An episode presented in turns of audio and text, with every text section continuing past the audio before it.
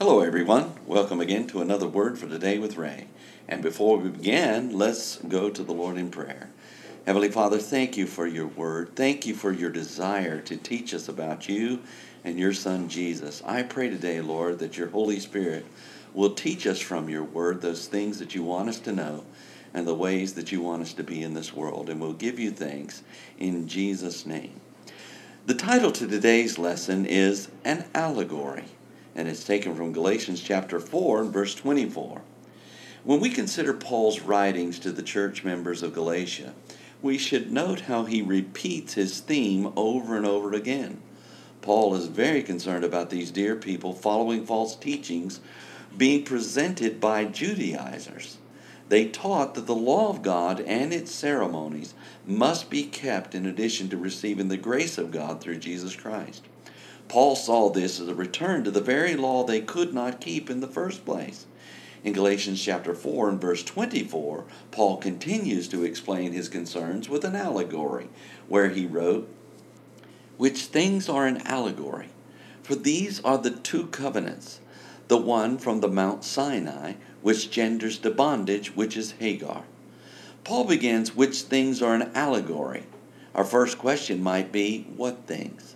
The answer is the things that he just wrote. Paul wrote in verses 21 through 23 of chapter 4 Tell me, you that desire to be under the law, do you not hear the law? For it is written that Abraham had two sons, the one by a bondmaid, the other by a free woman. But he who was of the bondwoman was both born after the flesh, but he of the free woman was by promise. An allegory is a symbol, type, emblem, or figure that declares or represents something else. For every New Testament principle, there is an Old Testament story, figure, or symbolism. Paul says that the two children born to Abraham through Hagar, his bondmaid, and Sarah, his wife, serve as types of the law and the grace of God. He continued, For these are the two covenants, the one from Mount Sinai, and Paul simply declares that these two sons are like the two covenants of God. He refers to when God gave Moses his law or Ten Commandments upon Mount Sinai. Read Exodus chapter 19 and 20 for more information. Paul said the law genders to bondage. The idea is that the law has a proclivity to birthing bondage in a person. Like slaves entrapped and captured in their actions and behavior, the law has a tendency to bind its followers.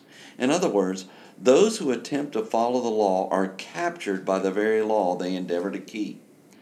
Paul declares this is Hagar. Hagar was the bondmaid of Sarah, and although it was Sarah's idea that Abraham have a child through her, Hagar was not a free woman. She was bound under the law of a servant, and so her child was also born under this bondage. Thus was the law of God. It isn't that the law was flawed, for it is not but rather it was the recipients of the law who were in error. Because people could not keep the law, it had a tendency to bind, restrict, gender bondage. Though it leaves us hanging in the mid- middle of a thought, Paul notes this part of the allegory in this verse, and will continue his thoughts in tomorrow's verse. For now, we shall be sufficed by thinking about the effects of the law we must keep in mind that although Paul is writing these words, they are inspired by the mind of Almighty God. It is God who is using Paul to share with us the value of the doctrine of his grace. If we listen intently, we will hear the voice of God behind Paul's words, encouraging us to accept his loving grace and see the law for what it truly was, the means by which we see our own sinful nature and we look to Him for redeeming grace. What an awesome God we serve. What a loving Savior we have in Jesus Christ. Paul the Apostle becomes an allegory himself as he shares the necessity for the truth of God and His grace to be known. Next time, Paul will tell us more about Hagar and how she relates to the law. So read ahead and let us join together then. Until tomorrow, there is more. And may the Lord bless you and keep you. May he make his face to shine upon you and be gracious unto you. May the Lord lift up his countenance upon you and give you peace as you continue to study his word. In Jesus' name.